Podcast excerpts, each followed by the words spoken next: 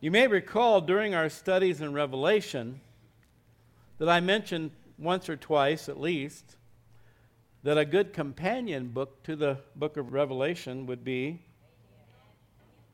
Daniel. And so, and I even said, I'm pretty sure I said once or twice, maybe we'll study Daniel next. And so that's what we're going to do.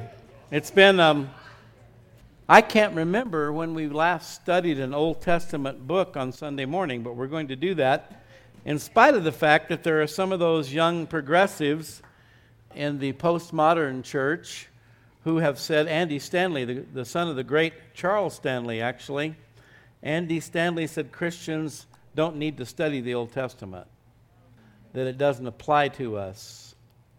But the, our entire foundation of our faith, there's a reason why they coined the, the term Judeo Christian faith because the Christian faith is built upon the foundation of Judaism.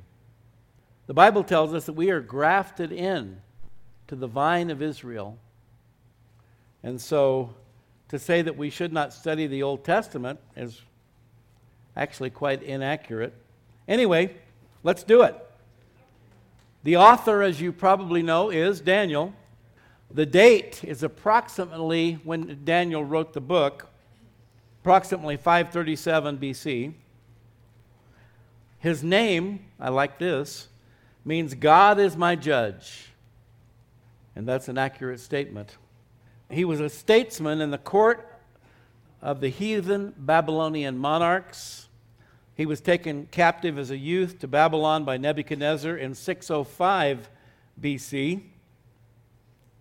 So it was quite a long time after that, towards the end of his life, when he wrote the book. And he spent the rest of his life as a governmental official and as a prophet of the true God. Uh, he claimed to have written this book in chapter 12, verse 4.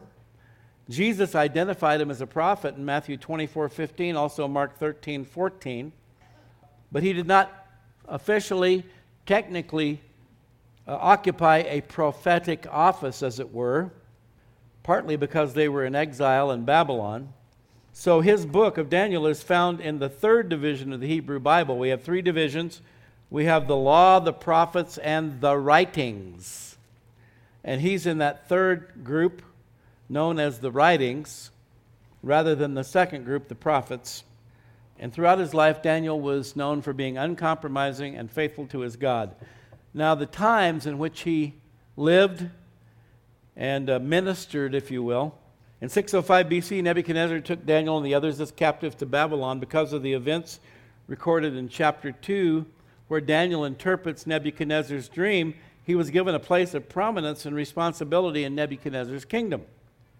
But after his death, after Nebuchadnezzar's death, it would appear that Daniel fell from favor with the subsequent rulers, but he was recalled to interpret the writing that appeared in Belshazzar's feast chapter 5, verse 13. Remember where the handwriting on the wall?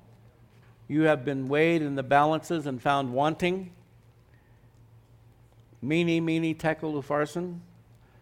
So he was made one of three, you might say, presidents under King Darius in chapter 6, verse 1, and he lived until the third year of Cyrus, 536 BC. His ministry was to testify in his personal life and in his prophecies to the power of God.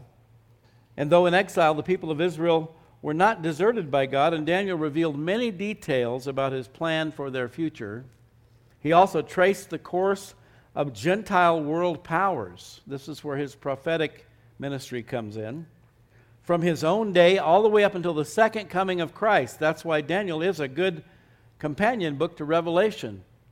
Towards the end of his book, he will take us all the way to the second coming. Now, the contents of the book, there are important prophecies in the book following the course of Gentile kingdoms, as I mentioned. The first of all, the Babylonian kingdom, the Persian kingdom, the Greek empire, and the Roman empire, specifically chapters 2 and 7. Details concerning Medo Persia and Greece, chapter 8. More details concerning Greece in chapter 11, and the prophecy of Daniel's 70 weeks, chapter 9, verses 24 through 27. the activities of the Antichrist in chapter 11, verses 36 to 45. Some key doctrines that we will be introduced to in this book. One, personal separation. Remember, the Apostle Paul said, Come out from among them and be ye separate. Daniel and his companions will be challenged to embrace the culture, the lifestyle of the Babylonians, but they wisely resist that. Personal separation in chapters 1, 3, 6, 9, and 10, doctrines concerning angels, chapters 8, 9, 10, and 11, the resurrection, believe it or not, chapter 12, verse 2, Antichrist, chapter 7, chapter 9, chapter 11. And of course, some of the favorite stories that we're all familiar with and even learned as children in Sunday school the story of Shadrach, Meshach, and Abednego in the fiery furnace, and Daniel in the lion's den, chapter 6. So we've got some really uh, interesting and fun stuff coming up. I'm going to read verses 1 through 4, and that will be all that we will cover today to begin with. In the third year of the reign of Jehoiakim, king of Judah, Nebuchadnezzar, king of Babylon, came to Jerusalem and besieged it. And the Lord gave Jehoiakim, king of Judah, into his hand with some of the articles of the house of God which he carried into the land of Shinar to the house of his God. And he brought the articles into the treasure house of his God, little g. Then the king instructed Ashpenaz, the master of his eunuchs, to bring some of the children of Israel and some of the king's descendants and some of the nobles, young men in whom there was no blemish, but good looking, gifted in all wisdom, possessing knowledge, and quick to understand, who had ability to serve in the king's palace and whom they might teach the language and literature of the Chaldeans. Let's pray. Father, we lift up this time as we have an introduction now to the book of Daniel, that your Holy Spirit would give us insight and understanding and just, Lord, give us a little jump start, a little kick start here as we begin this great study in a great book. We thank you and praise you for it in Jesus' name. Amen. So, again, this third year of the reign of Jehoiakim, king of Judah, as we mentioned previously, would be around 605 BC. Jeremiah 25 1, the word that came to Jeremiah concerning all the people of Judah in the fourth year of Jehoiakim, the son of Josiah, king of Judah, which was the first year of Nebuchadnezzar, king of Babylon. Let me explain that. Already you're probably thinking, wait a minute, there's a contradiction. Was it the third year or the fourth year? Now, in Israel, the accession year, the year that a king would ascend to the throne was counted as the first year, whereas in Babylon it was reckoned separately, so that the next year was considered the first year of the reign. Daniel, therefore, because he's in captivity in Babylon when he writes this book, he dates this event from the Babylonian viewpoint as the third year of Jehoiakim's reign. So hopefully that'll clear that up for you. It sounds like there could be a contradiction, but there's not. Now, Jehoiakim was the oldest son of the godly king Josiah, the one who brought the people back to the word of the Lord. Remember that? But as so often was the case, in the northern kingdom of Israel, pretty much all the kings were bad. But in the southern kingdom, you would have a really good king, but then his son might turn out to be really bad. It was kind of an up and down roller coaster ride. So Josiah was a great king, but Jehoiakim, his oldest son, was made king in place of his younger brother in 609 by Pharaoh Necho, who was the uh, Pharaoh in Egypt at the time. And so at this point, Judah was a vassal state under Egypt's control for four years, and then they came under the control of Babylon. Jehoiakim squandered state funds on a new palace, Jeremiah 22, 13 through 19, and he destroyed Jeremiah's writings, which warned him of coming judgment, and he died in 598 BC. So now we're told in the third year of the reign of Jehoiakim, king of Judah, I know it looks like Jehoiakim, but it's actually pronounced Jehoiakim. Nebuchadnezzar, king of Babylon, came to Jerusalem and besieged it. Now, we talk about meanings of names. Nebuchadnezzar's name, you may hear me refer to him from time to time as Nebi. I like to give nicknames to the Bible characters, especially the bad ones. But Nebi, whose name means Nebo, protect my frontier. So Nebo was one of his gods, named by his parents Nebuchadnezzar. Nebo, protect my frontier. Well, he reigned for 43 years from 605 to 562 BC.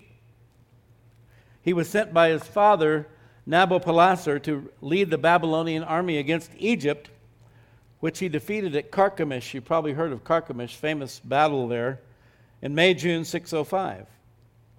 He was called back home at the death of his father late in July to be crowned king.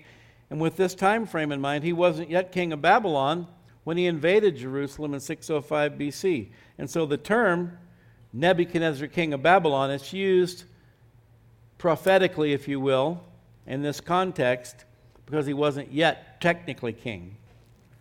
So, verse 2 the Lord gave Jehoiakim, king of Judah, into his hand.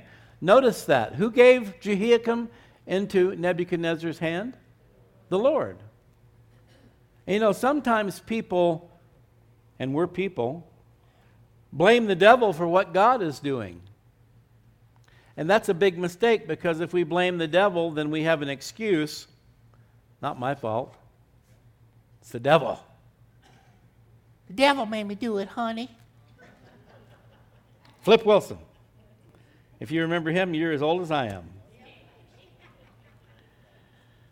But sometimes people blame the devil for what God is doing. Because, again, if we don't have a true biblical worldview, then we'll have an attitude well, God never, ever punishes, God never condemns. You got the extremes, and that's what the devil always tries to do. He tries to get us into one extreme or the other.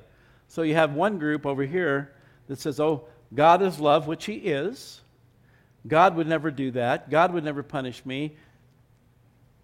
And then you have the group over here that says God is a big, mean ogre just waiting for the opportunity to squash me like a bug. But the truth lies somewhere in between. Yes, God is love.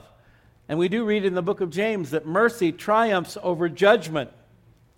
But in this case, God had given them multiple, plenteous, numerous opportunities to repent we're talking about the people of Judah here, and they did not do it. And so the Lord gave Jehoiakim, king of Judah, into the hand of Nebuchadnezzar. Hebrews 12 6. For whom the Lord loves, he chastens and scourges every son whom he receives. So it's important, again, Romans chapter 8, there is therefore now no condemnation for those who are in Christ Jesus. And we've talked about this many times. God never condemns his children, but he does convict us of sin. But you know what? We have a choice. We can respond to that conviction of the Holy Spirit, or we can ignore it. So then, what is God to do? If he tries to reach us, he tries to convict us, and we ignore him. For whom the Lord loves, he chastens and scourges every son whom he receives. And so it's important when we're going through different kinds of trials, tribulations, difficulties, our immediate response should not be, oh, God's out to get me. But it also shouldn't be, oh, the devil's out to get me. It should be, Lord, what's going on here? Please show me. Am I under attack from the enemy, or are you trying to show me something? Are you trying to teach me something? Is there something in my life that's not right? And you're trying to lovingly, gently chasten me. Oh, even scourge. That's a pretty strong word. The Lord gave Jehoiakim, king of Judah, in his hand. Why? Because Jehoiakim refused to submit to God, to yield to God, to obey God, and was leading his people in the wrong direction. 1 Corinthians 11, 31 and 32. This ties in with communion that we had this morning.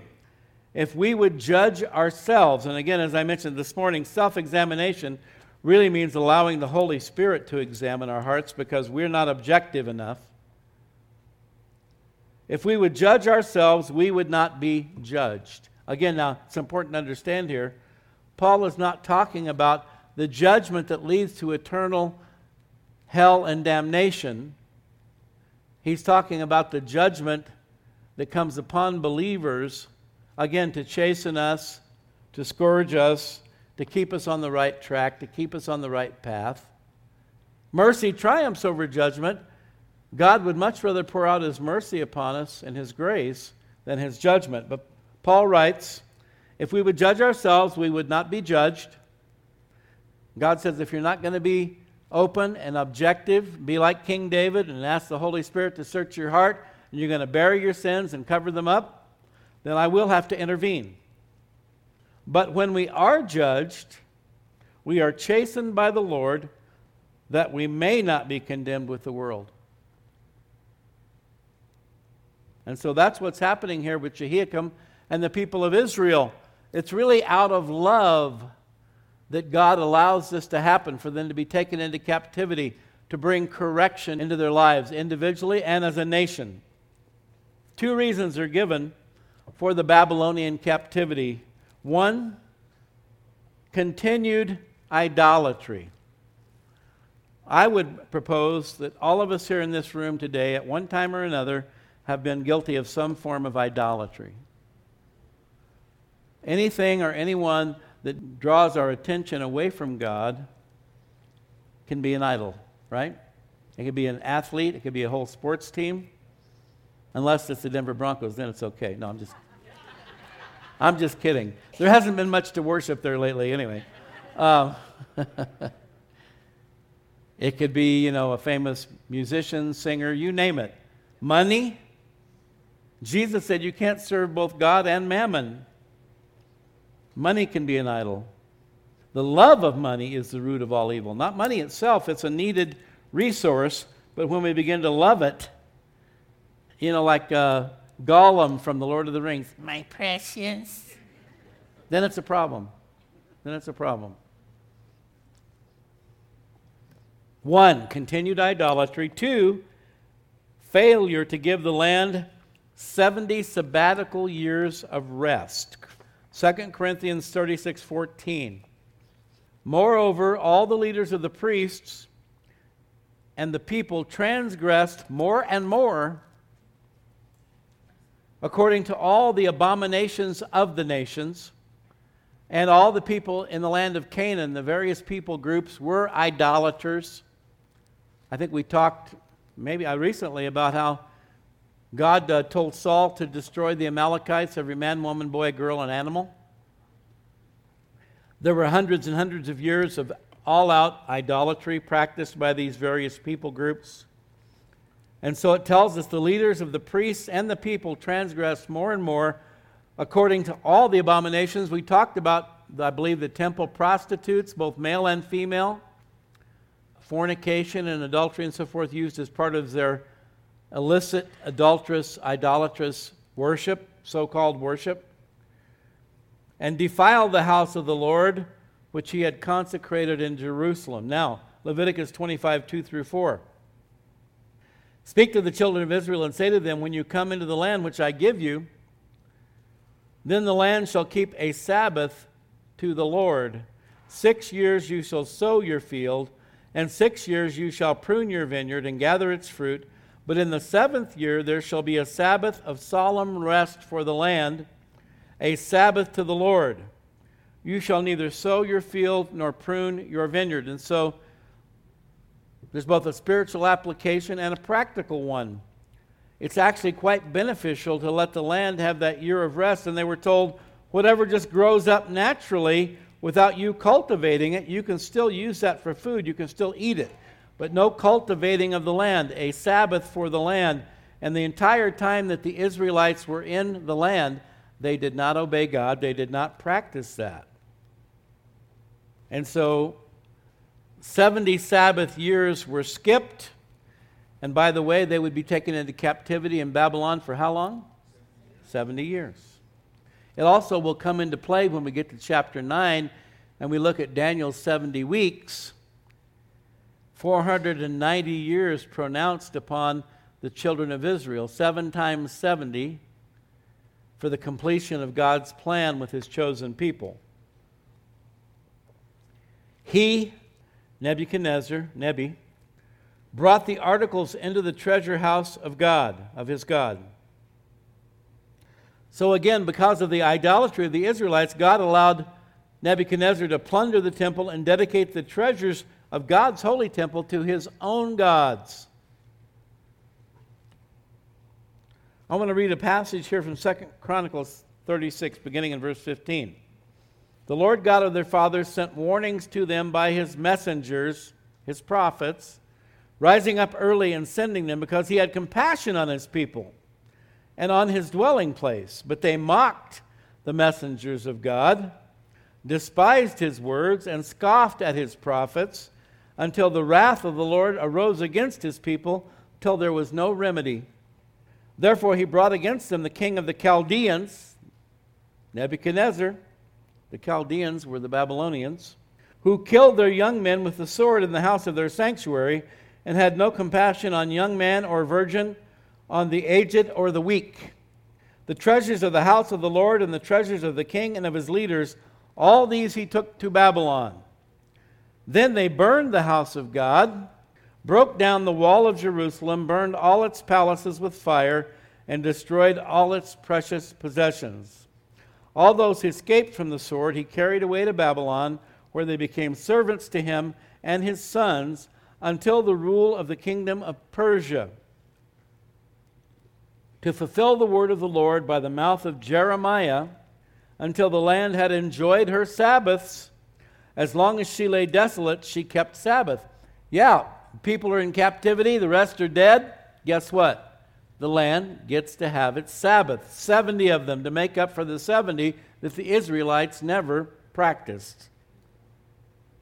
Verse 3 Then the king instructed Ashpenaz, the master of his eunuchs, to bring some of the children of Israel and some of the king's descendants and some of the nobles. Now, the word master here, or eunuch, the Hebrew word means those who were castrated. You probably already knew that. But it also stood for officials in general. The NIV says, rather than master of the eunuchs, it says chief of his court officials. But it does literally mean the chief or the master over those who had been castrated. And we know there are a number of reasons why they practiced that. One was to protect the king's harem from any potential invasion by undesirable males. It also, uh, just like we tend to neuter dogs and cats and horses and so forth, it calms down the aggressiveness of the personality. And there are no, there's no specific information on whether or not Daniel and his friends had been made eunuchs. There there's possibly an implication that that was the case. There's no record of Daniel ever being married. 2 Kings 20:18 They shall take away some of your sons who will descend from you whom you will beget and they shall be eunuchs in the palace of the king of Babylon. So at the very least some of those taken into captivity were made into eunuchs apparently according to this prophecy in 2 Kings 20:18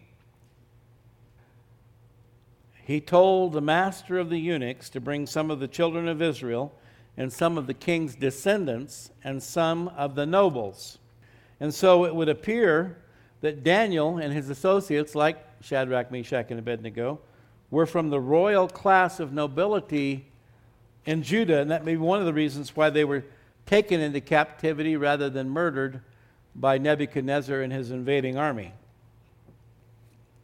And it goes on to tell us the ones that he was looking for young men in whom there was no blemish, but good looking, gifted in all wisdom, possessing knowledge and quick to understand, who had ability to serve in the king's palace, and whom they might teach the language and literature of the Chaldeans.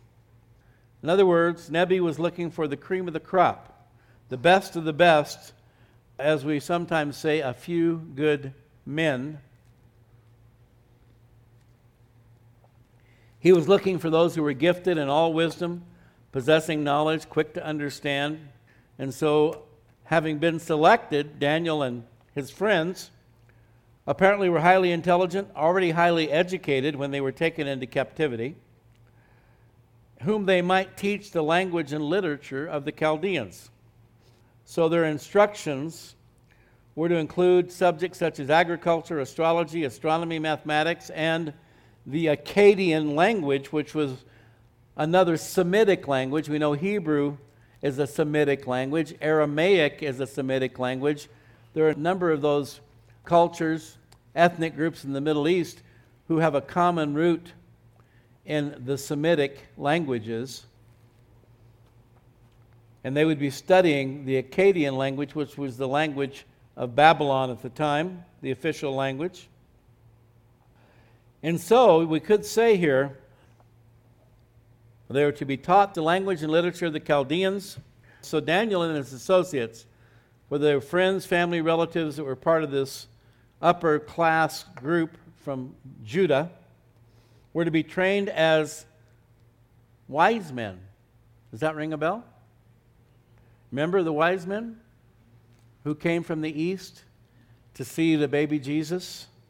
They were astronomers and astrologers and all of the above. They were, in fact, Chaldeans, and quite likely, Daniel, who became the head of that order in Babylon, probably taught those under his leadership and authority about the coming Messiah. The Chaldeans are associated with the city of Ur and the biblical patriarch Abraham, who was born in Ur, if you recall. And when Abraham left Ur with his family, the Bible says they went out together from Ur of the Chaldeans to go into the land of Canaan. Genesis 11:31. And so there is a common shared heritage between God's people and the Chaldeans. That's where Abraham actually came from. Abraham, as you probably know, was originally an idolater before he met the one true God, and God called him out of Ur of the Chaldees. So we see very interesting connections here. And now we see Daniel and his friends being trained up to be part of that order. You could say that the Chaldeans were the intellectual elites of their day, but they also employed something that most intellectual elites do not employ. They employ the use of the supernatural, although we're seeing more and more funny business going on in the high tech, scientific, intellectual community. I think it's called Satanism. But they employed the supernatural. We specifically, as we'll see in chapter 2, interpretation of dreams, astrology, which is different than astronomy. Astronomy is more of a, of a technical, scientific study of the constellations, the stars, the planets, and so forth, but astronomy has spiritual implications as well. Hence, the term used in the Gospels for these wise men, these Chaldeans coming from the east to worship the baby Jesus, remember they were called what? The Magi, which is connected to the word magic. So, very interesting connections here. And we will see in chapter 2 where Daniel interprets Nebuchadnezzar's dream, whereas the other members of that caste, of that group, could not. Why? Because Daniel had the Holy Spirit. And that gave him the edge. You know, having the Holy Spirit gives you the edge. Did you know that? And you know that, that Jesus said that God loves to give the Holy Spirit to those who ask? So have you asked Him lately to fill you with His Holy Spirit? Because He will, but He's a gentleman. Just like when you received Christ as your Lord and Savior, Jesus will knock at your door, Revelation 3:20, behold I stand at the door and knock. He won't knock the door down. Now he might knock really loud sometimes. But he won't knock it down. It's the same way with the Holy Spirit. The Holy Spirit, because he is part of the Trinity, Father, Son, Holy Spirit, he also is a gentleman. He will not force you to do anything you don't want to do. And I've heard people at different times say, God, why didn't you stop me? Why did you let me do that? Because you're created in His image and you have a free will, you have a choice. God won't force you to do anything you don't want to do. If you want to be saved, He will save you. If you want to be filled with the Holy Spirit, He will fill you. But you need to ask. Okay, let's stand. With that in mind, as we go to prayer, before I ask for a general show of hands for prayer requests, let's bow our heads for a moment. If there's anyone here today who would like to specifically be prayed for to be filled with the Holy Spirit, I'd like you to raise your hand. Okay, I see those hands.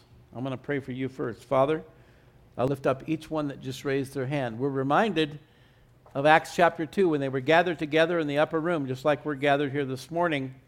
And they were praying and seeking your face, and your spirit came into the room like a mighty rushing wind. It rested on each one.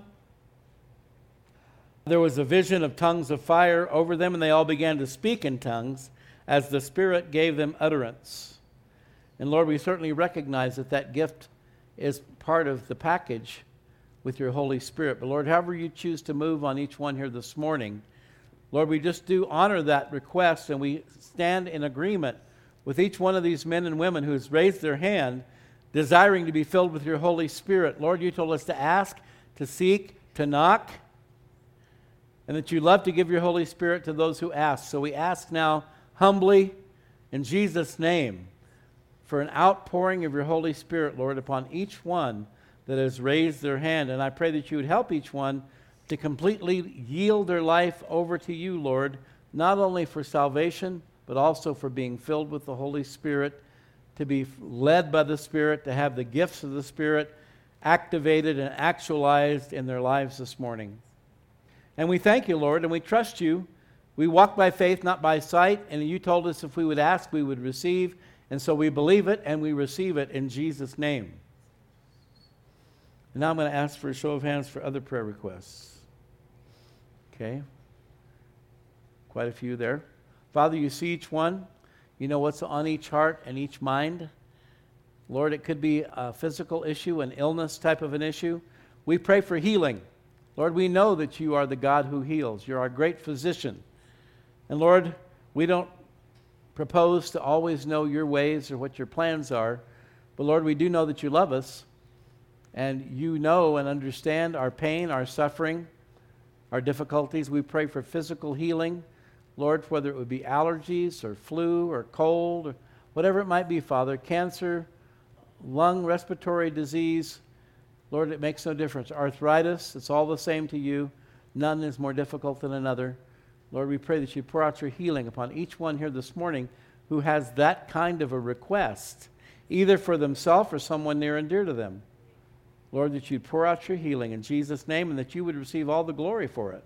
We would be quick to praise your name and to let others know that you have healed us, you have touched us, and you have strengthened us. Lord, I pray for those with mental and emotional issues. Lord, we know that's where the enemy tends to attack in the realm of the mind, the heart and the mind, to try to take us down by messing with our thought processes, our carnal desires. And so we pray, Lord, for healing for those who are struggling with anxiety, depression, fear, worry, doubt, unbelief, anger, bitterness, resentment, jealousy, and unforgiveness, Lord. We rebuke all those, we renounce all those things in Jesus' name and ask that you would keep them far from us. Guard our hearts and minds in Christ Jesus. Lord, for healing for those who are particularly struggling and perhaps even to the point of having to take some type of a medication antipsychotics, and so forth. Lord, we would rather rely upon you and depend upon you and not have those side effects. So we do pray for healing in Jesus' name. Lord, we pray for relationships that have been damaged or broken. Lord, you are, again, the one who heals, restores, renews, the God of second chances and fresh starts. We pray for healing in relationships that have been damaged or broken, Lord, whether it be a marriage, a friendship, a neighbor, a co worker.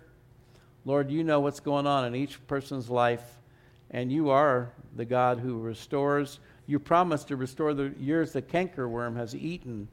Lord, the enemy wants to come and eat away at our relationships. He comes to steal, to kill, to destroy. We ask you to restore those damaged and broken relationships and, the, and help us to be the ones to be the initiators, the first ones to step out and to try to make reconciliation.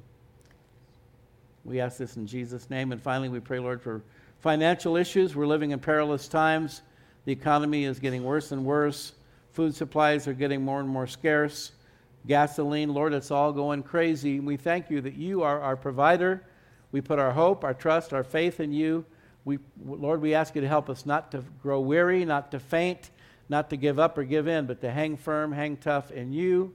And we do pray for your provision Lord, for all the needs, you promise to take care of us if we would seek first your kingdom and your righteousness. Then all the other things would be added to us, Lord. Help us to stand on that promise and not to waver, not to doubt. And Lord, we ask you to give us wisdom on how to manage the resources that we do have and how, if possible, in, a, in an honest way of full of integrity, to, to expand our resources when we are able, that you would show us and give us wisdom. But help us to be good stewards, Lord. And as we do that, we do thank you in advance for your blessings and your provision. We thank you for this time together this morning for the start of a new book. We look forward to a great study in the book of Daniel, and we ask you to receive now our final offering of praise this morning in Jesus' name.